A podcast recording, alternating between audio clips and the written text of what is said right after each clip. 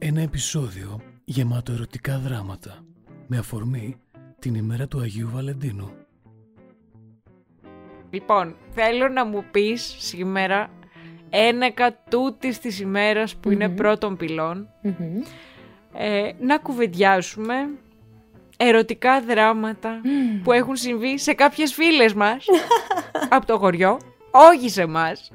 Μην πιστέψετε ούτε για μια στιγμή ότι οτιδήποτε από αυτά που θα πούμε σήμερα είναι δικιά μας ιστορία και δικό μας βίωμα. Η εκπομπή που παρακολουθείτε είναι προϊόν ηθοπλασίας. Οποιαδήποτε. ε, πώς είναι, οποιαδήποτε Ομοιότητα. ομοιότητα με την πραγματικότητα είναι καθαρά σύμπτωση.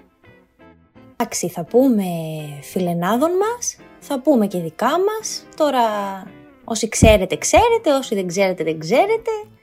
Λίγο Και από όσοι ξέρετε, κάντε διηγήσεις. ό,τι δεν ξέρετε. Κάντε ό,τι δεν ξέρετε. Πολύ σωστό, πολύ σωστό. Έλα, θέσε Λοιπόν. ένα δράμα. Ε, να το πάμε λίγο με τη σειρά που συμβαίνουν τα πράγματα συνήθως. Τύπου Sky Γκομενάκι, ε, που το έχεις βρει, δεν ξέρω που το βρήκες, το βρήκες στο, στο Instagram, Δρόμο. το βρήκες στο δρόμο μπράβο, το βρήκες σε κάποιο night club, δεν ξέρω που, σε ποια χώρα μένεις, το βρήκες στα Tinders και σε αυτά τα πράγματα, ε, δεν σε ξέρουμε, δεν είσαι καθόλου φίλοι μας. Το βρήκες τέλος πάντων αυτό το κομμενάκι και αρχίζετε και τσατάρετε και άκαιου και από εκεί και από εδώ. Και σε κάποια φάση αυτό το κομμενάκι ενώ σου έταζε τον ουρανό με τα άστρα και ήσουν εσύ, ε θα με παντρευτεί, δεν υπάρχει περίπτωση. μιλάτε δύο εβδομάδες τώρα, έτσι. Δύο εβδομάδες μετρημένες μιλάτε. Μπορεί και να μην τον έχεις δει από κοντά ποτέ.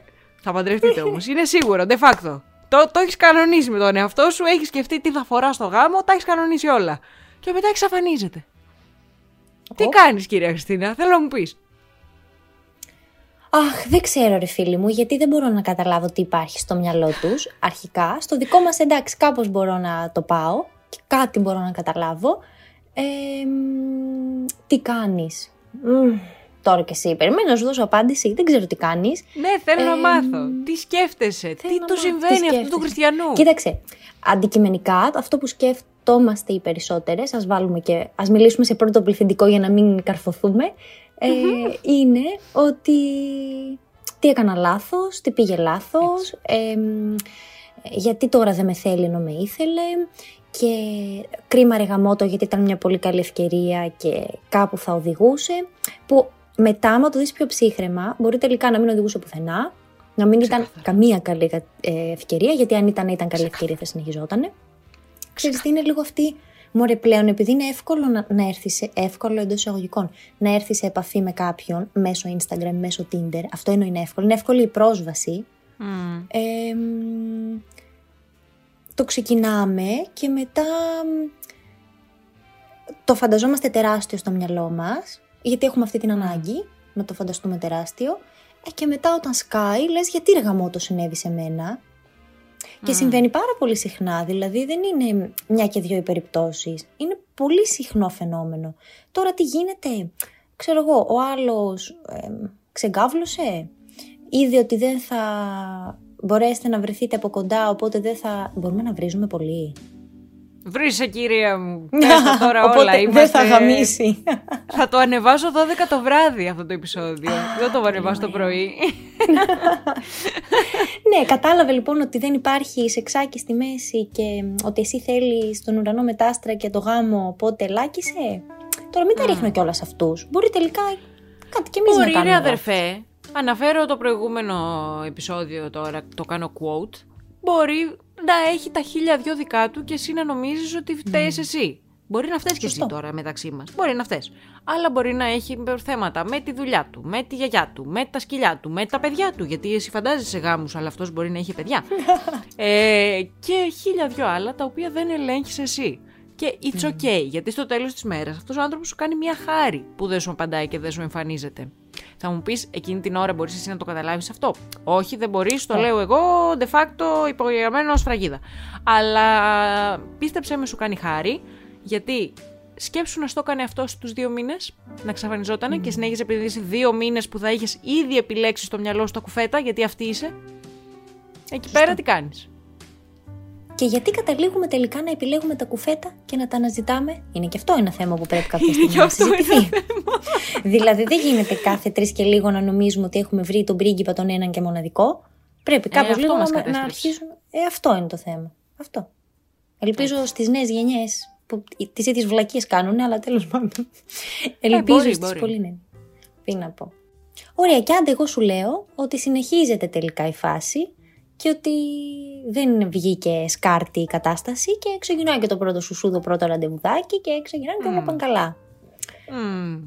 Μμμ, τι γίνεται μετά; Φέρε μου το επόμενο δράμα. Ε, μετά που πάω, μετά που πάω, πάω στο, στο πρώτο ραντεβού; Πάω στο εμφανίζομαι πρώτο ραντεβού; Μμ, καλό είναι αυτό το πρώτο ραντεβού γιατί σκέψου λίγο να, έχουνε, να έχεις έτσι ωραίες προσδοκίες για τον άλλον. Μμμ, και τον ευλέπεις Υψηλές. μετά. Γιατί έχουμε και καραντίνες και σουσού και ιστορίες. Μπορεί να τραβιέσαι εσύ τρεις εβδομάδες και να φαντάζεσαι ότι ο άλλος θα είναι Θεέ μου, Παναγιά μου, το καλύτερο γκομενέτο της ζωής σου. Και βγαίνετε στο πρώτο ραντεβού και... Και, Και δεν είναι τόσο καλά τα πράγματα. Βέβαια, μπορεί αυτό να γίνει και χωρίς την καραντίνα. Δηλαδή, εντάξει, να, να τον, να τον έχεις δει τον άλλον, να είναι φίλος από τη δουλειά, να είναι συνάδελφος. Μμμ. Αλλά τελικά όταν βγαίνει και να νομίζεις ότι ωραία, έχουμε ένα touch έτσι, Μμμ. ως συνάδελφοι, ως φίλοι, τελικά να βγεις Μμμ. και πάλι το πρώτο ραντεβού να είναι αποτυχία. Γιατί είναι αλλιώς το ερωτικό, τι και να λέμε. Τι κάνεις. Ξεκάθαρα. Και είναι αλλιώς και το one on one. Γιατί αν είστε σε Μμ, παρέα και τα σωστό. λοιπά, μπορεί λίγο να τη καπουλάρει ο άλλος.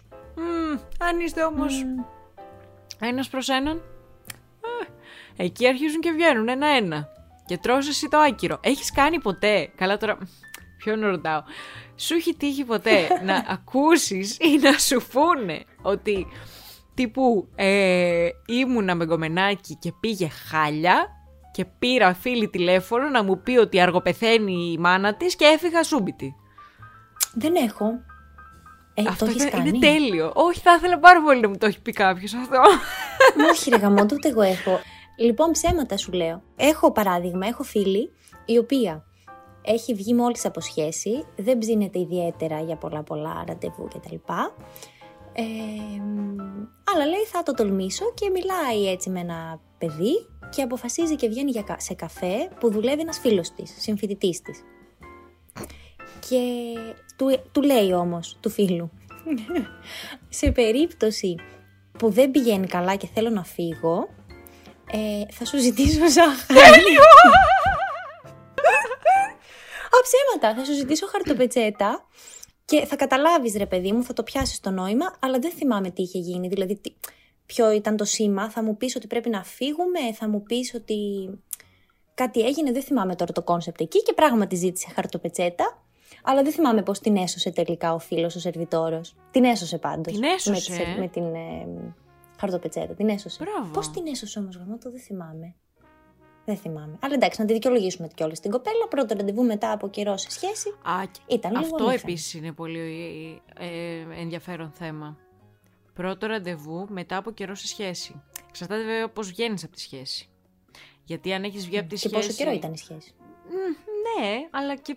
μ, ναι, ναι. Εξαρτάται, ναι. Γιατί μπορεί να έχεις ε, 10 χρόνια σχέση και να βγεις μπουχτισμένος και να σε θέλω να βγω όλα τα ραντεβού της γης. Αλλά μπορεί να βγεις και πληγωμένος και πονεμένος και οπωσδήποτε. Ε, αλλά ναι. Επίσης θέμα που βγαίνεις λίγο μαγκωμένος. Σε τι θα πέσεις. Τέλο- Ναι, Αυτό εσύ. πρέ- πρέπει να το κάνουμε τηλεφωνική γραμμή. Θα τρελαθώ, δεν μπορώ. Πρέπει οπωσδήποτε να μας στείλουν ερωτικά δράματα. Σας παρακαλώ, γράψτε μας στο Instagram, χτιτή Ridge, Αναστασία Τέρτ, τα ερωτικά σας δράματα, για να παιχτεί και part του με αληθινά δράματα. Γιατί τώρα κάνουμε και οι studies. Και οι στάντες γιατί δεν είναι δικές μας οι ιστορίες. Διαχωρίζω τη θέση μου. Και αφού παίρνουμε τη σεξι φωνή μας για να ζητήσουμε κάτι από το κοινό, σας παρακαλούμε. Στείλτε μας τις ερωτικές σας ιστορίες στο Instagram. Για αυτά ζούμε εμείς. Στείλτε τα ανώνυμα. Καλά θα είναι Και φανταστικό. κοίτα τώρα τι τροπή θα πάρει το podcast μας ξαφνικά. Ναι, και θα Θα γίνουμε συζητάμε αυτό, τα ερωτικά τηλεφωνική γραμμή για ερωτικά δράματα. Όχι, αλλά μια στο τόσο μπορούμε να πετάμε κάτι τέτοιο, πείτε μας άμα το θέλετε, για να γίνονται και λίγο σουσού. Όχι, εγώ τρελαίνομαι γι' αυτά. Ωραία. Και σου λέω τώρα εγώ, ό,τι βγαίνεις, ό,τι πάει καλά το ραντεβού, ότι ε, πάει τόσο καλά που γίνεται και δεύτερο και τρίτο ή και όχι, αλλά τέλος πάντων καταλήγεις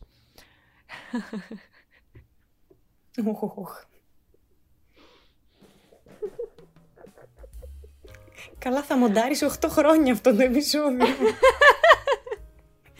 Αχ, δεν γίνεται να το πούμε αυτό. Ποιο θες να πεις; Άστα, Ε, είδες! Όχι, πες το, πες το. Δεν γίνεται να το πεις χωρίς να πεις. Πάρτα. Ποιο θες να πεις το κρασί; Όχι, το κρασί.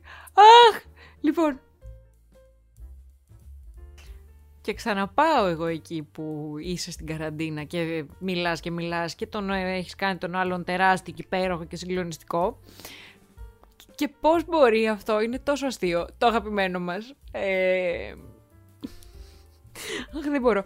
Πώς μπορεί αυτό να γίνει, ε, να, να σε πλανέψει σε άλλο level; Η αγαπημένη μας ιστορία με τη Χριστίνα, από μια πα- φανταστική μας φίλη που δεν την ξέρετε, Όχι, είναι όχι. ότι βγήκε πρώτη φορά με έναν τύπο τον οποίο τον είχε φτιάξει το μυαλό της ότι είναι τύπου...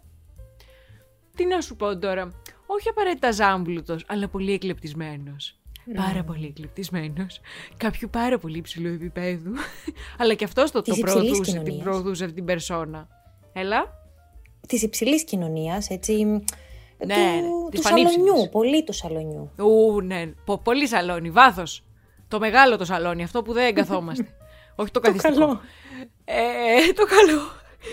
Και σκάει που λες το υποθετικό γκομενέτο με κρασί, το οποίο οι φίλοι μας, αυτοί που δεν την ξέρετε, το πίνει και γεύεται το νέκταρ του ουρανού. και είναι τόσο μυθιστικός αυτός ο έρωτας. Εν τω μεταξύ, τα πή- πήγαν όλα λάθος αυτό το πρώτο ραντεβού. Όλα λάθος. Από πού να στο πιάσω; Από το, την επικοινωνία και τη συζήτηση. Από τη συνεννόηση. Από το τι ώρα ήρθε ο άλλος. Από το τι έγινε μετά που έγιναν τα, τα έσχυτα τα τρισάθλια. Και από το πώς έφυγε και από το χάλι, χάλι, χάλι. μα Όλο, όλο από την αρχή στο τέλος λάθος. Αλλά η δικιά σου το είχε αποφασίσει ότι αυτός είναι το σούπερ wow γκομενάκι. Και πίνει το κρασί που λες και παίρνει μετά τη φίλη της και της λέει «Καλά, δεν μπορείς να φανταστείς τι κρασί μου έφερε». Αχ, και τι ήταν το κρασί, Νατάσα; Αχ, αχ, αχ, θα, κα- θα καταρρεύσω. και, και βλέπει η φίλη της το κρασί και της λέει «Α!» Δεν μπορώ να το πω. Πες το εσύ.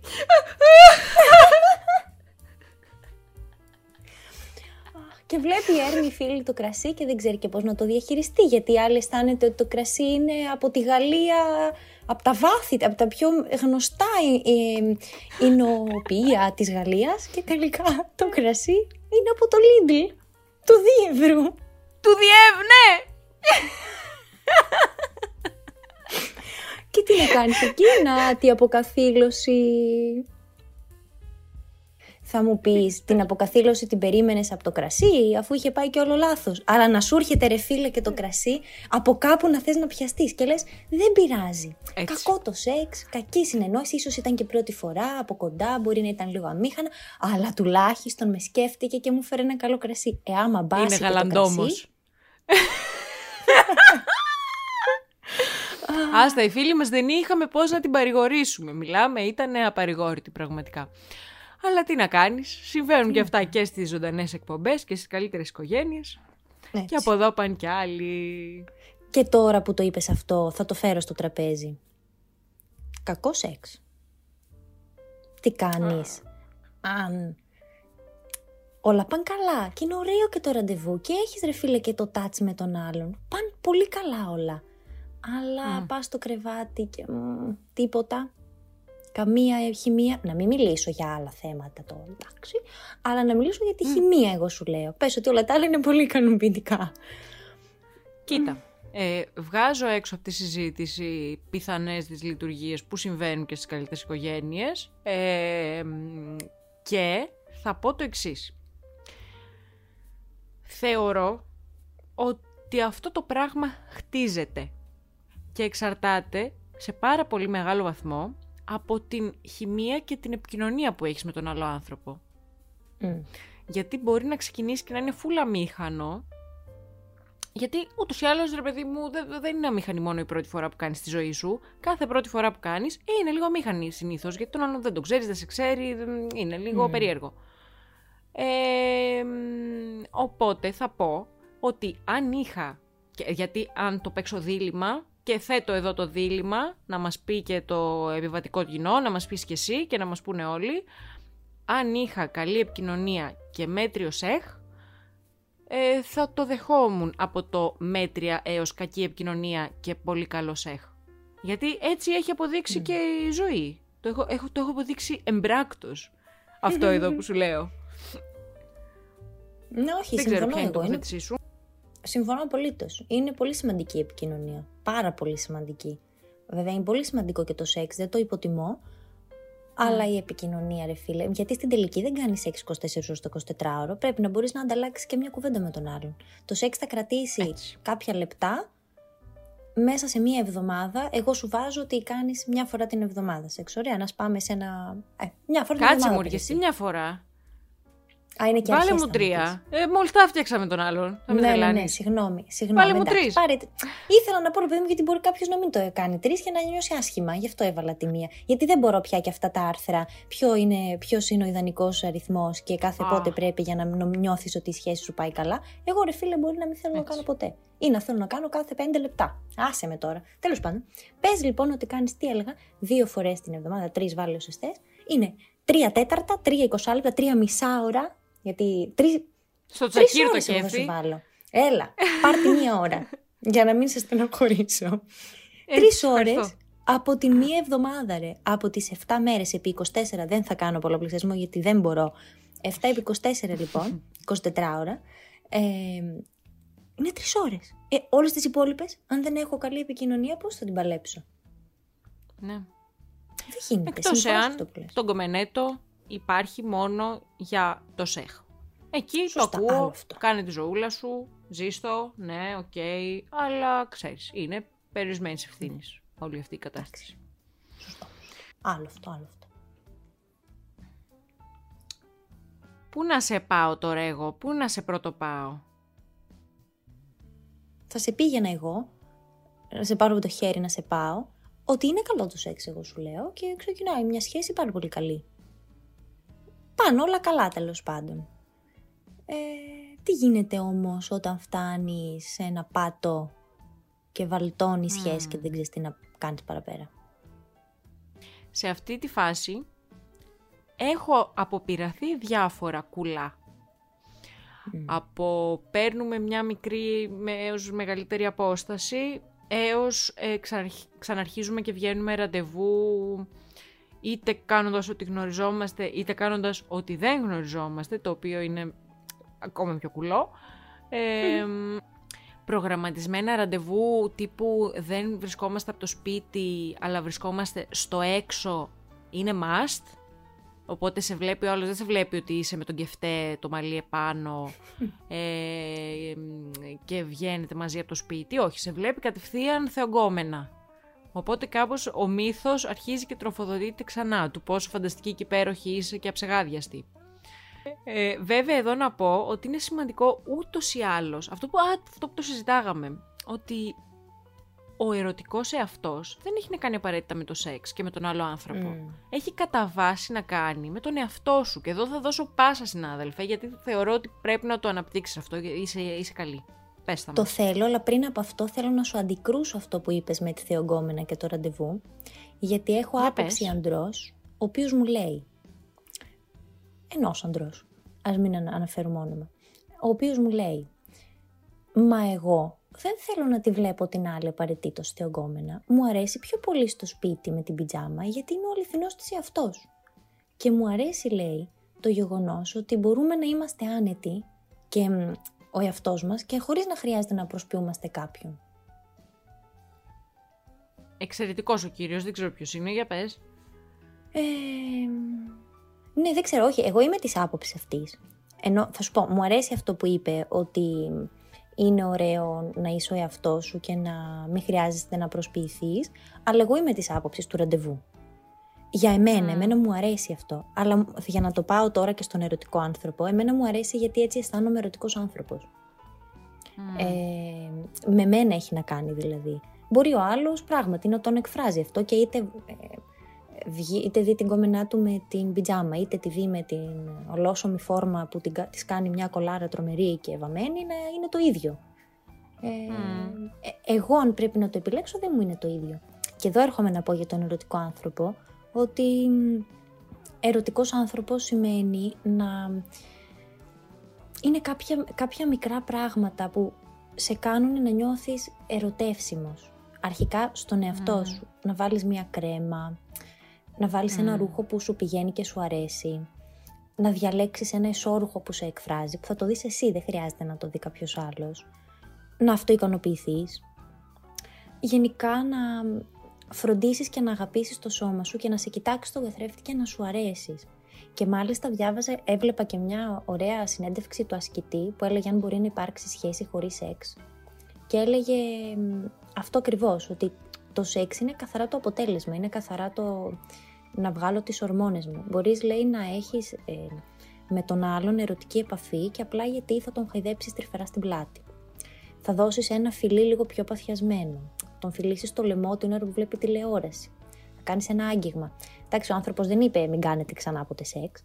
Ε, Απλώς ήθελε να δείξει και αυτή τη διάσταση, ότι λίγο έχουμε βάλει στο μυαλό μας ότι ερωτικό σημαίνει σεξ και σαρκικό μόνο, ενώ είναι και άλλα τόσα πολλά μικρά που μπορούν αμέσως να δώσουν έτσι μια φωτιά, ένα σπίρτο.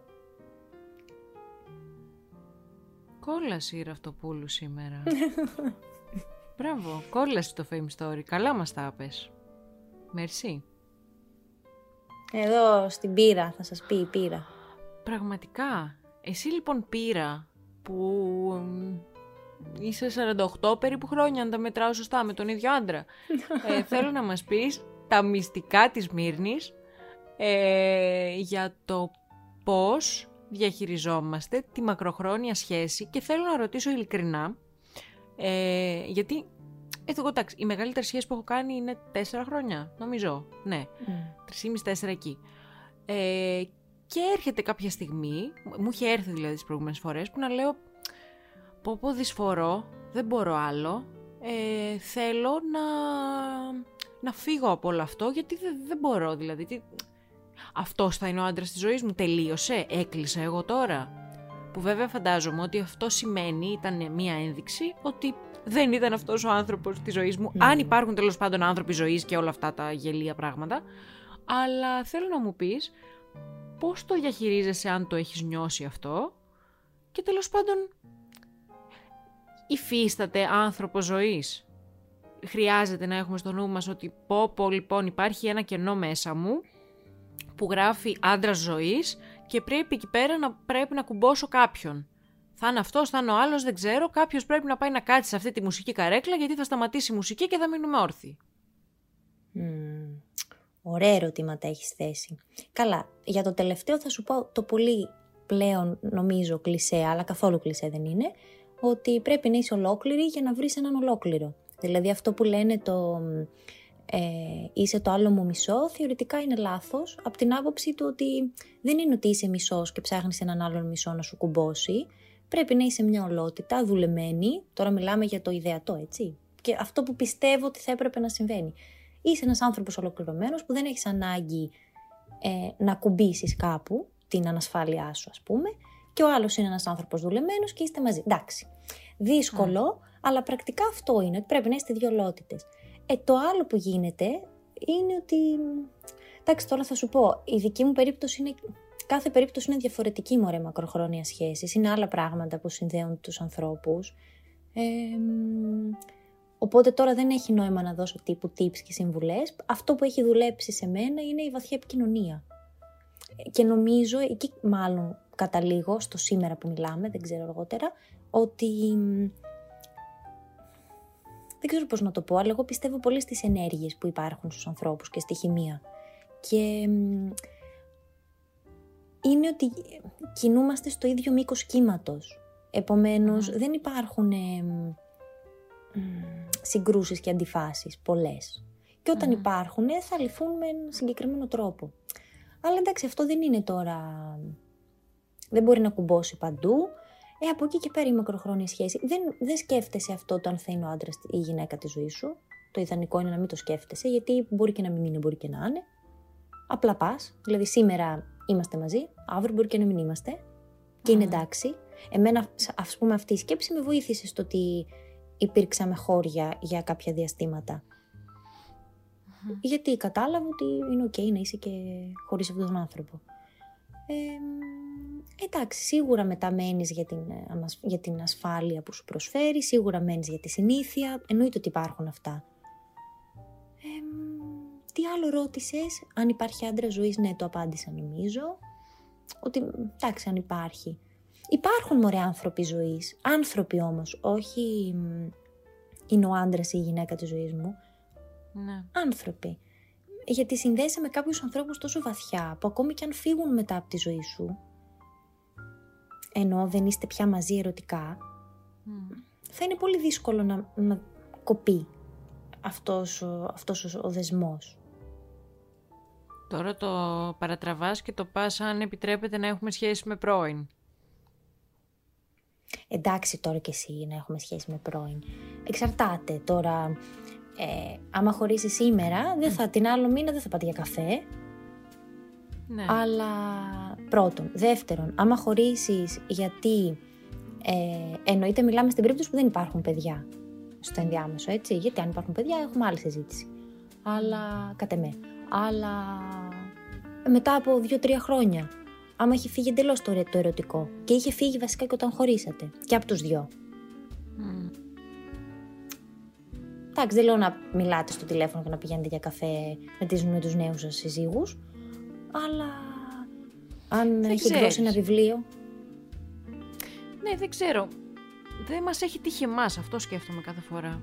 Δηλαδή ότι τέτοια πράγματα και τώρα όσο σκέφτομαι τι λέμε, ακόμα και αυτό που λέμε για το ότι ε, εντάξει και δεν χρειάζεται να ψάχνουμε τον άντρα της ζωής μας, αυτό τώρα το λέμε σήμερα στα 26 μας με τις γνώσεις που έχουμε σήμερα. Δηλαδή σε 10 χρόνια, στα 36, θα νιώθουμε γεροντοκόρες ή όχι; Θα μου πεις, σε 10 χρόνια δεν ξέρεις που θα έχει πάει η κοινωνία και έχω πραγματικά μεγάλη, πολύ μεγάλη απορία και ανυπομονησία να δω πώς θα εξελιχθούν όλα αυτά, γιατί και εμείς που υποτίθεται είμαστε προοδευτικές και σκεφτόμαστε, ας πούμε, πλέον έχουμε ξεπεράσει κάποια στερεότυπα και κάποια κλισέ που ε, τα κουβαλούσαμε από μικρές, ήδη σε αυτά που λέμε και αυτά με τα οποία αστειευόμαστε φαίνεται ότι έχουν λίγο το περίβλημα αυτή το πιο μικρό αστικό να το πω εντός εισαγωγικών.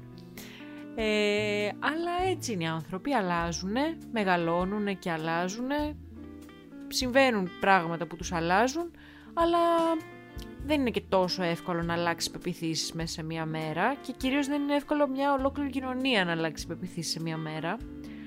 Οπότε ναι, έχω μεγάλη απορία να δω πώς θα τα βλέπουμε όλα αυτά αργότερα. Μα έτσι κι αλλιώς και εμείς που λες ότι έχουμε πιο προοδευτικό μυαλό, εμένα πάρα πολύ συχνά μου βγαίνουν απόψεις της μαμάς μου, της γενιάς της μαμάς μου εννοώ. Ε, του να βρω ένα καλό παιδί να παντρευτώ, του Α, αυτή έφτασε 40 και δεν έχει παντρευτεί. Ε. Πολύ συχνά πιάνω τον εαυτό μου να το σκέφτεται. Να δω μια γυναίκα και να πω Α, πώς και δεν έκανε παιδιά. Γιατί πρέπει να ήθελε μετά μου απαντάω και είναι αυτό που μου είχες πει πολύ εύστοχα κάποια στιγμή. Το θέμα είναι να τη μαζεύεις τη σκέψη σου και να την φιλτράρεις, όχι να μην έρχεται και ποτέ, αλλά ναι. πολύ συχνά τα σκέφτομαι αυτά. Το θετικό είναι ότι τη φιλτράρω τις περισσότερες φορές και πιστεύω οι περισσότεροι πλέον, πολλοί, δεν περισσότεροι, προσπαθούν να το κάνουν και μάλλον έτσι σιγά σιγά θα φύγουν αυτά τα παλιά και θα έρθουν καινούργια. Και αυτά τα καινούργια μετά θα φύγουν για να έρθουν άλλα καινούργια και μια ένα διαδικασία. Και επειδή πιάσαμε τη μακροχρόνια σχέση, θα σε πάω εγώ τώρα θέμα γάμος. Έλα, πήγαινε με. Όπου θέλεις, γάμος. ταξιτζή.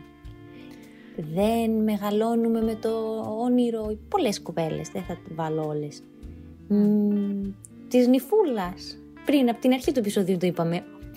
Μιλάω με τον άλλον και ονειρεύομαι τον, τον ηφικό. Τι γίνεται; Είναι αστείο, είναι πολύ αστείο αυτό γιατί ε, για μένα τώρα θα μιλήσω. Για μένα πραγματικά το να κάνω γάμο είναι από αδιάφορο έως τσάμπα κόπος και θα προσπαθήσω να το αποφύγω όσο μπορώ. Δηλαδή, αυτά τα λεφτά θα προτιμούσα να τα κάνω κάτι άλλο. Θα χαρώ πολύ να πάω σε όλους τους γάμους όλων των φίλων μου, αλλά εντάξει, δεν καίγομαι κιόλας να κάνω κάποιο γάμο.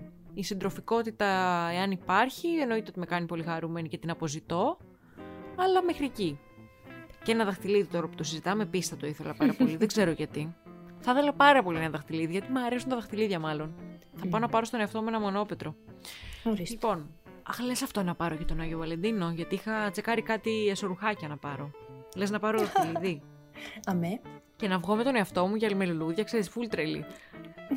Όπως το ραντεβού με τον εαυτό μου που έλεγα την άλλη φορά να το κάνω όντως. Με κρασί, ξέρεις, το Αγίου Βαλεντίνου. Πω, full μιτζέρια. ε, ναι. Τι με ρώτησες; Για το γάμο γενικά. Α, για το γάμο. Ποια είναι η φάση μας με το γάμο. Ναι. Ε, θέλω λοιπόν να πω ε, δύο πράγματα. Πρώτον, ότι το ότι το βλέπω εγώ έτσι φυσικά δεν έχει να κάνει σε τίποτα με το πώς το βλέπουν οι άλλοι άνθρωποι και όπως σου είπα χαρά μου θα είναι να πάω σε όλους τους γάμους αλλά έχω παρατηρήσει ότι εγώ η πάρα πολύ χειραφετημένη και προοδευτική μέσα στο μυαλό μου, στις εσωτερικές μου συζητήσεις σχολιάζω τις κοπέλες και τα αγόρια που παντρεύονται μικροί. Και σκέφτομαι, Μμ. δηλαδή, ειδικά πριν μερικά χρόνια, φουλ το λέγαμε και απ' έξω μας νομίζω. Τύπου ότι, μα πραγματικά δεν έχει τίποτα καλύτερο να κάνει και παντρεύεται. Ε, πόσο μικροαστική σκέψη είναι αυτή, πόσο οπισθοδρομική Μμ. σκέψη και τώρα τη λέω, ντρέπομαι που το λέω, αλλά τουλάχιστον χαίρομαι που έχω συνειδητοποιήσει αυτό το λάθος και που το πετάω και δεν το σκέφτομαι πια Μμ. έτσι. Οπότε ναι, ε, υπάρχουν μέσα μας αυτά τα κατάλοιπα για το γάμο, είτε είμαστε υπέρ είτε είμαστε κατά. Και εννοείται ότι ο καθένας μπορεί να κάνει ό,τι θέλει και αυτά είναι ηλικιότητες. Φυσικά και μπορείς να παντρευτείς και να κάνεις παιδιά όποτε θέλεις ή και να μην κάνεις και ποτέ. Μμ. Αλλά από την άλλη έχω να πω ότι αυτό που για μένα έχει τη σημασία του και αυτό ε, νιώθω τυχερή να το έχω είναι την επικοινωνία και την κατανόηση. Γιατί τελικά όταν τελειώνουν όλα, όλες οι φανφάρες και η ένταση και όλα αυτά της αρχής που καλώς υπάρχουν και το πάρα πολύ σεξ και το πάρα πολύ ραντεβού και το πάρα πολύ φτιάξιμο και το δεν ξέρω εγώ τι όταν κάθεται η σκόνη αυτό που μένει είναι το να είσαι με τον άλλον μέσα στο ίδιο σπίτι ή και όχι αλλά τέλος πάντων να επικοινωνείτε. Επικοινωνία είναι το α και το ω. Δηλαδή, τύπου να βλέπεις ότι έχει αφήσει το πιάτο στη, στο νεροχύτη, να συγχύζεσαι και να του λες «Σε συχαίνομαι που έχεις αφήσει το πιάτο στο νεροχύτη». Σε συχαίνομαι, Και να, να να είναι το εντάξει εκφράζεις. Μμ. Μμ. Να είναι εντάξει. Πολύ σημαντική επικοινωνία. Μα έτσι δεν μπαίνουν πράγματα κάτω από το χαλί και λύνονται επί τόπου. Και με όλο αυτό που είπες τώρα, και νομίζω έτσι αξίζει να κλείσουμε τη συζήτηση του έρωτα, ε, ο καθένας ρε φίλε ανα- μπορεί να κάνει ό,τι θέλει. Και ας σταματήσουμε πλέον να σχολιάζουμε τη Νατάσα που έκανε εκείνο, τη Χριστίνα που έκανε το άλλο και να έχουμε όλοι άποψη για τις σχέσεις των άλλων. Όταν κλείνει η πόρτα δεν ξέρεις τι γίνεται. Δεν ξέρεις τι συμβαίνει ανάμεσα σε δύο ανθρώπους, μόνο αυτοί οι δύο άνθρωποι το ξέρουν. Εντάξει, τώρα άμα υπάρχει κάτι πολύ ακραίο, ε, μια κακοποίηση, ένα κάτι, ίσως χρειάζεται να επέμβεις και να βοηθήσεις. ε, Οκ, αλλά στις νορμάλ περιπτώσεις δεν σε αφορά. Αν η Νατάσα θέλει να πηγαίνει κάθε βράδυ και με άλλον, θα πάει. Αν η Νατάσα θέλει να παντρευτεί στα 19 της, θα παντρευτεί. Αν η Νατάσα θέλει το τι θέλει, το θέλει. Γιατί αυτό θέλει. Δηλαδή, λιγάκι και ας σταματήσουμε να ασχολούμαστε πια με τις σχέσεις των άλλων και ας ασχοληθούμε με τις δικές μας. Μμ. Και είναι όλα εντάξει. Είναι όλα εντάξει. Πολύ σοβαρέψαμε τώρα στο τέλος. Αφού αυτές είμαστε. Είμαστε και του Ξεκινήσαμε. αλουνιού και του λιμανιού. Έτσι. Καλά. Ξεκινήσαμε Ε, με το- την τρέλα των πρώτων ραντεβού και καταλήξαμε στο γάμο με στη θλίψη. Γιατί έτσι είναι η ζωή. Θα κλείσουμε, θα, θα αποχαιρετήσουμε. Ναι, βεβαίως. Άντε, αποχαιρέτα, γιατί εγώ είπα το τσιτάτο. Ο καθένας μπορεί να κάνει τι θέλει. Α, όχι, κλείσαμε στο ότι πολύ θλίψη, γιατί έτσι είναι η ζωή. Με στη θλίψη τελικά. Καταλή... Ξεκινάς το πρώτο ραντεβού με στη χαρά και καταλήγει στο γάμο με στη θλίψη. Έτσι πήγε και το επεισόδιό μας. Πραγματικά. Μα αυτό είναι το νόημα του γάμου. το κακό, ο κακός εννοούμενος γάμος, ότι και λένε όλοι πω πω γάμος σκοτώνει τον έρωτα και το άκαιου. Ναι, τον σκοτώνει γιατί εσύ φαντάζεσαι ότι γάμος σημαίνει ότι κλειδώνω το να κάνω το τέλειο σεξ που έκανα από την αρχή και θα έχω κάποιο σπίτι μου για να το κάνω κάθε μέρα και ζεστό φαγητό και παντοφλίτσες και δεν ξέρω τι οραματίζεται ο καθένας και τι φαντασιώνεται. Ούτε καν. Δηλαδή, Ούτε εντάξει, υπάρχει πραγματικότητα, προσγειώνεσαι, it's okay. Η χαρά της ε, ρουτίνας, η ευτυχία της ρουτίνας που την είχαμε αναφέρει και αυτήν, είναι η ουσία της ζωής κατά την ταπεινή μου άποψη. Και ναι, με αυτά ας κλείσουμε λοιπόν. Ε, ευχόμαστε να περάσετε όμορφα ό,τι και να κάνετε. Να περάσετε όμορφα και ερωτικά. Ακόμα και αν αυτό σημαίνει ότι θα είστε στο σπίτι, θα, θα φορέσετε κάτι όμορφο ή θα κάνετε ένα ωραίο μπάνιο, την αγαπημένη σας κρέμα που πάντα λέτε να τη βάλετε και δεν τη βάζετε ποτέ. Θα κάνετε μια μάσκα ή ένα σκράμπ, βρε αδερφέ, θα δείτε μια ταινία και ένα κρασάκι. Δεν θέλει πολλά πολλά. Λίγο να, να, να βγάλουμε ξανά τον ερωτικό μας σε αυτό προς τα έξω. Αυτό. Έτσι. Συμφωνώ. Αυτά είχα να πω. Αυτά. Ε, να μας κάνετε οπωσδήποτε review γιατί κατουριόμαστε τη χαρά μας και δεν γίνεται να μας στείλετε να ερωτικά μην μας δράματα κάνετε. επίσης. Οπωσδήποτε. Καλά εκεί και αν θα κατουριθούμε. Σας Ε, παρακαλώ τώρα. πραγματικά. Και να, να- για να έχουν και μια κατεύθυνση λίγο και προς το αντρικό φύλλο. Γιατί εμείς τώρα μιλήσαμε καθαρά και μόνο από την ε, γυναικεία πλευρά, αναγκαστικά. Αλλά αν μας έρθουν Μπράβο. και αντρικά διλήμματα ε, ζωής, που λέει και καινούριου, Με έλεγε, τη φωνή της θα, βα- λογικής. θα βάλουμε λίγο και τον άντρα στην παρέα μας. Έτσι. Ε, εμείς τώρα ναι, είμαστε δύο γυναίκες ετεροφιλόφιλες, για τις ε, δικές μας εμπειρίες μιλήσαμε, Ε, ναι. οπότε με τα χαράς να μας πείτε και για τις δικές σας ιστορίες και να τις κουβεντιάσουμε. Έτσι. Τσιν τσιν λοιπόν αγαπημένοι τσιν. μου και τα λέμε από εβδομάδα. Φιλιά πολλά. Φιλάκια.